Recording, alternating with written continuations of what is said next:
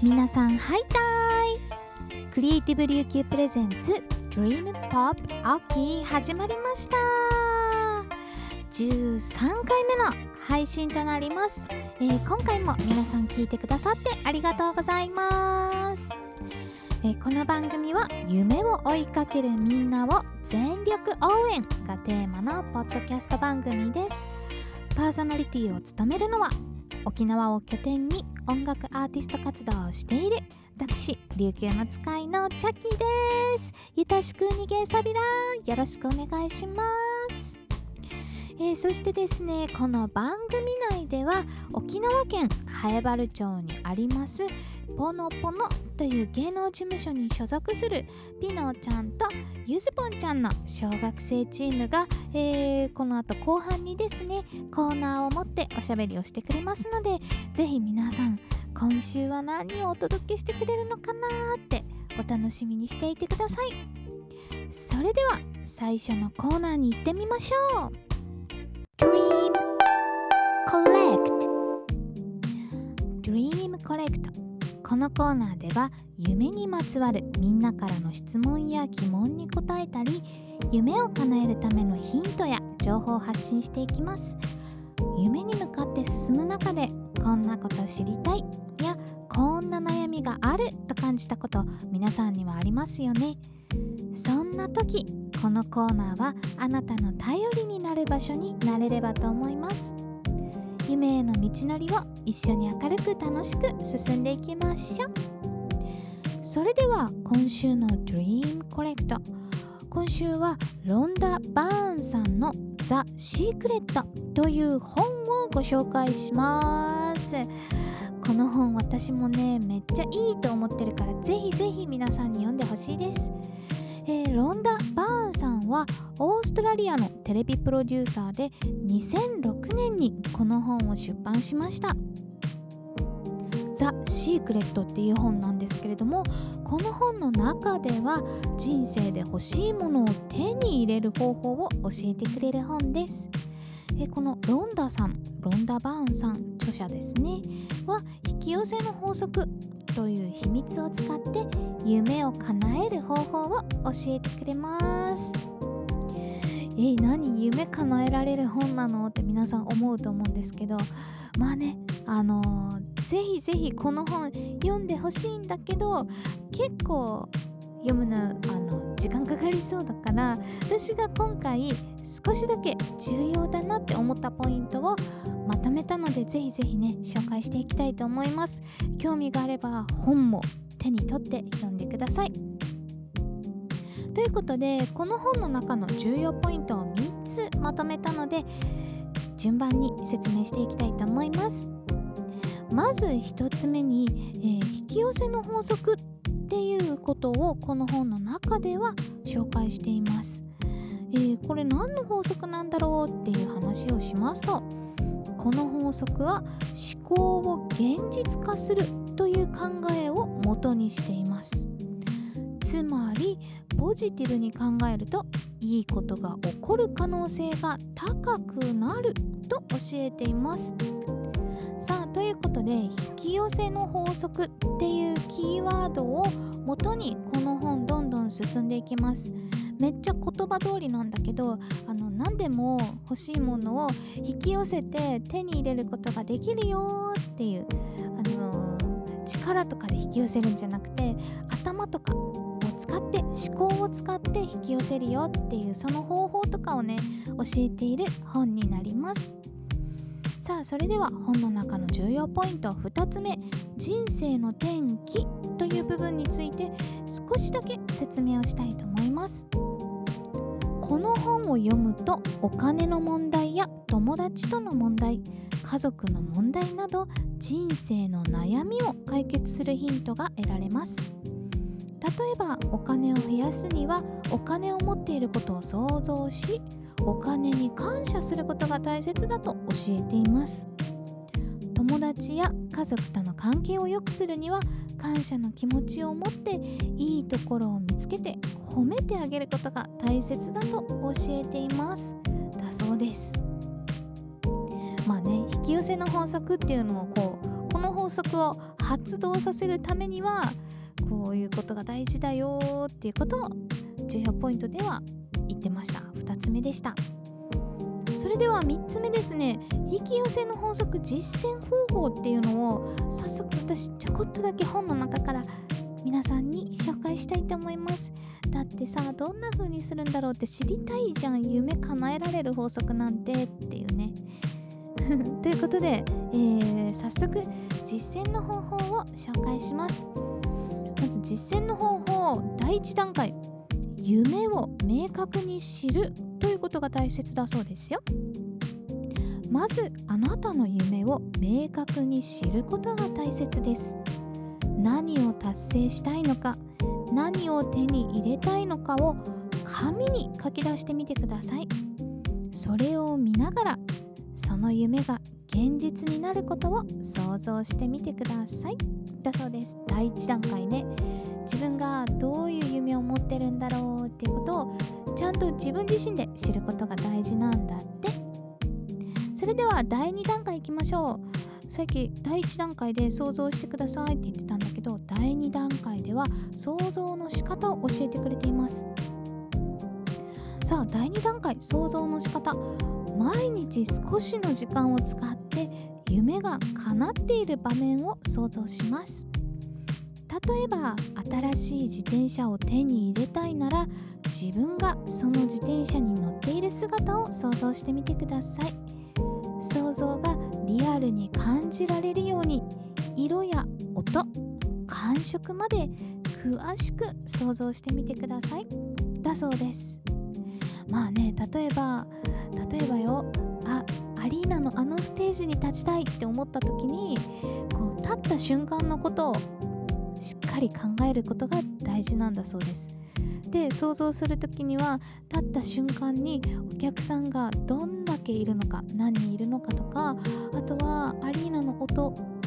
すっごい大きい音が鳴っていたりとかさあこのステージはどういう匂いがするのかなとかなんかスモーク焚かれてて少しスモークチックな匂いがするとかさあとはどういう衣装着てるのかなサテンの生地かなスカートかなパンツかなそれとももっと違う衣装かなとかそんな細かいディティールを描くことが大事だそうですよ。そして実践の方法第3段階まであります。第3段階では想像した後今度は行動の仕方だそうです。行動にまで移しなさいと言ってますこの本。さあそれもちょっと紹介しましょうね。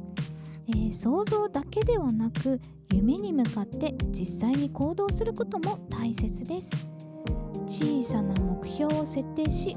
毎日少しずつでも夢に向かって努力してください。例えば新しい自転車を買うお金を貯めるために毎日少しのお小遣いを貯金するといった具合です。とのことです。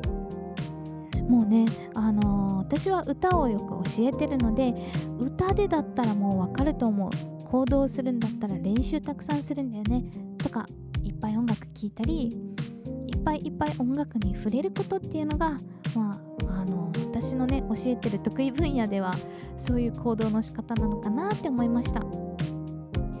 実践の方法第1段階第2段階第3段階とありましたが皆さん大丈夫ですか？ちょっとやってみてくださいよ。忘れないでくださいよ。何回も聞いてね。さあということで引き寄せの法則を行う際の注意点っていうのもあって実はこれねあのー、ポジティブマインドでずっといればいいでしょってことじゃなくて一応結構あの注意点があるのでそれも少し紹介していきたいと思います。注意点まず1つ目否定形の言葉は避けるということです。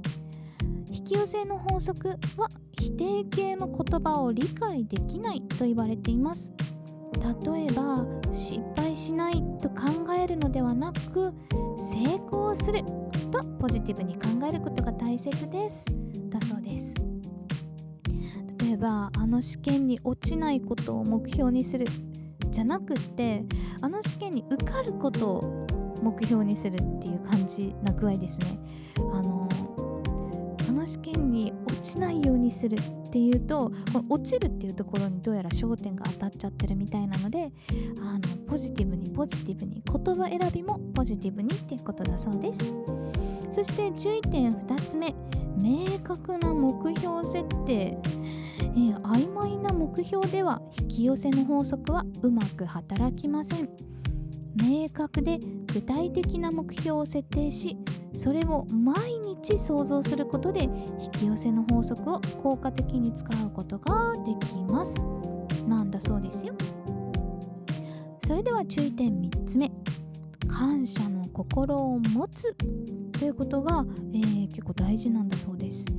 引き寄せの法則を行う際には今持っているものやこれまで達成したことに対して感謝の心を持つことが重要です。感謝の心を持つことより良い結果を引き寄せることができると言われています。なので注意点としては感謝の心を忘れてしまってはいけないですよ。感謝をしないってことはやめてください。ちゃんと感謝してください。全部の物事にねっていうことがあるそうです。えこのように引き寄せの法則を実践する際には否定形の言葉を避ける明確な目標を設定する感謝の心を持つという3つの注意点を心に留めることが大切なんだそうですよ。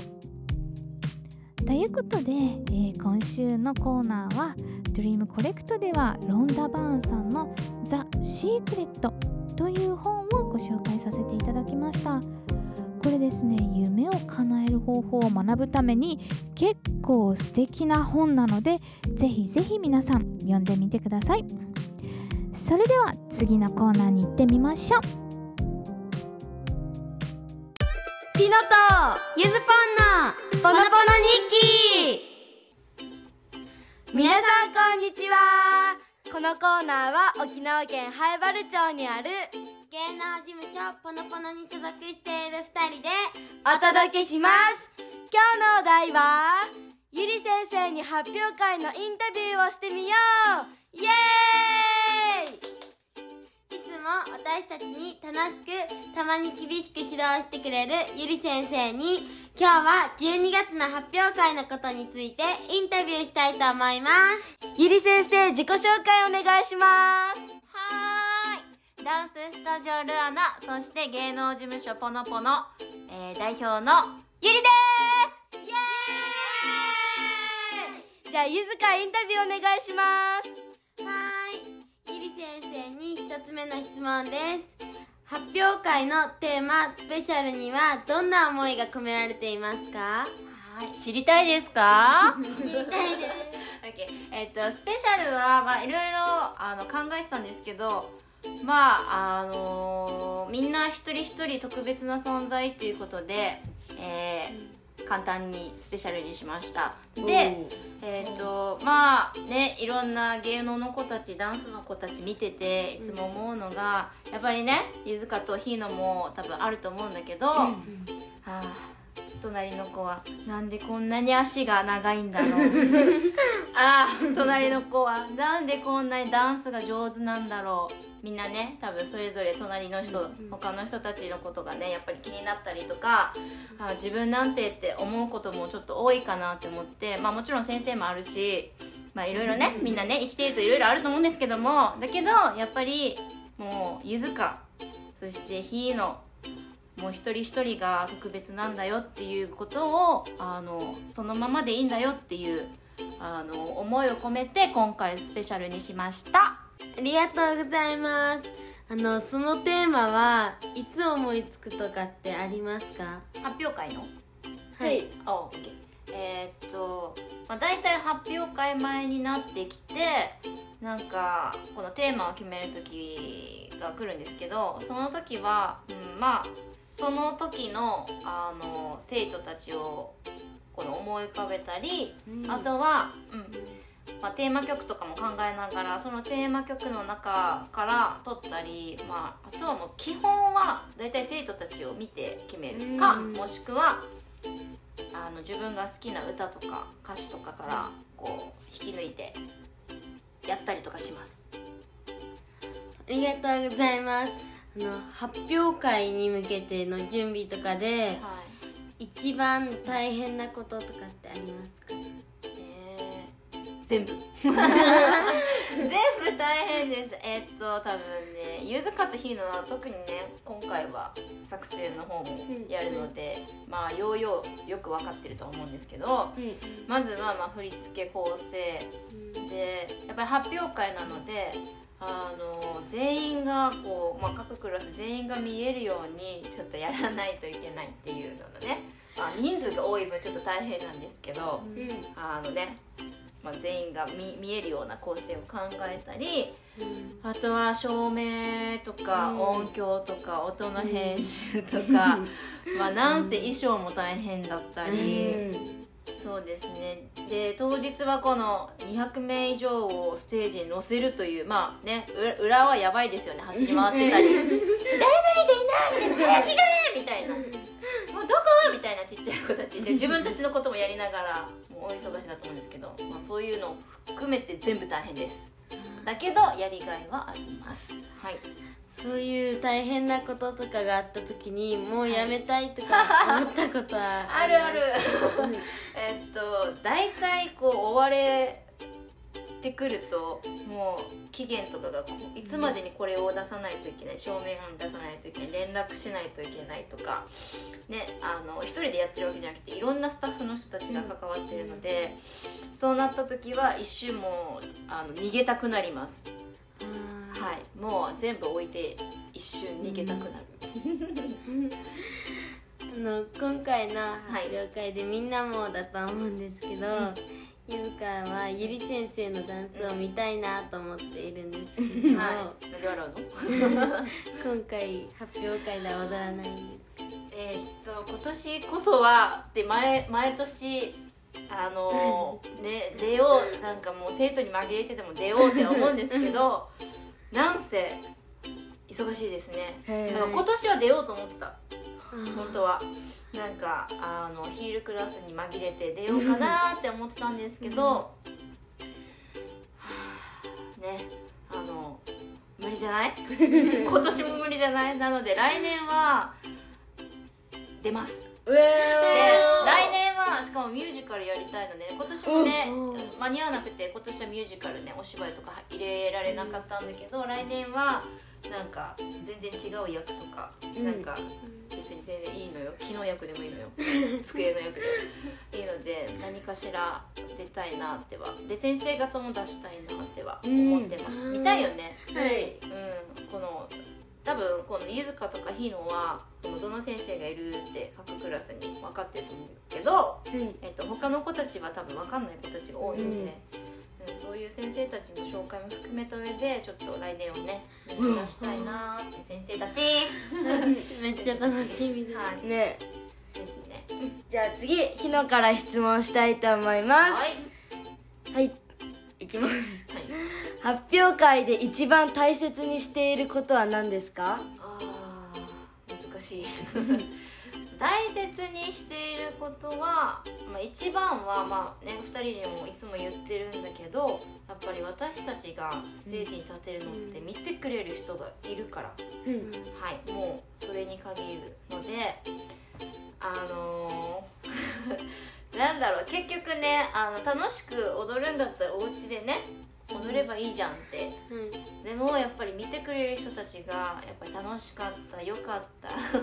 感動したで一番はもう泣かせたいですね、うん。やっぱりやっぱりダンスっていいねとか歌っていいねエンターテインメントっていいねっていうのをやっぱり感じてほしいので一番大切にしてることはやっぱり見てくれる人たちのことを考えていつも作ってますね、ありがとうございますでは2つ目の質問です。発表会の一番の見どころはどこですか？えー、難しい えっとですねあの、まあ、見どころは今年は、まあ、初めてアクロバットが、まあ、あるっていうのと去年も歌はやったんですけど、まあ、本格的にあの、ね、今年度は歌もやるっていうことで、歌って踊ってっていうところもあってで、まあ、あとはこのゆずかとかひのとか、まあ、他のメンバーも含めてこの動画を作ってくれたり MC を作ってくれたり、結局生徒たちが考えてこう発表会を作っていくっていうのが見どころかなっては思います。もちろん大人の手も借りますけど、うん。まあ、今年からまあこうスタートして来年はそれこそあの、ね、作曲作詞だったりあとは、うーんまあ映画撮ったりお芝居やったりとか、自分たちがやりたいことを自分たちで子供たちで、まあ、大人は力を貸してちょっとやっていきたいなってことで。今年はまあアクロバットと歌とダンスですかね。あとはもうこの、全部か。言ってしまえば全部か。はい。あの全部です。全部です。はい。ありがとうございます。じゃあ最後の質問です。なんか毎年毎年その発表会のテーマに合わせたポスターみたいな感じのを作ってると思うんですけどそれを作ってる中で大変だなって思うことはありますか？と実を言うとですね作ってるのは私じゃないんですよ。あのまあ知り合いの方に作ってもらってて、まあ、もちろんイメージはこういう風にお願いしますっては伝えてるんですけど、うーんなんか例えばあの芸能の子だったり生徒だったりとかのこの写真も使おうかなって思ってたうん。時もあるんですけど今年度はまあみんなが特別っていうことでスペシャル。なのでもうシンプルにそれが伝わるポスターポスターというかまああのものを作りました。はい。ありがとうございます、それでは今日の日記はゆり先生に発表会のインタビューをしてみようでした。ゆり先生ありがとうございました。せーの。バイバイ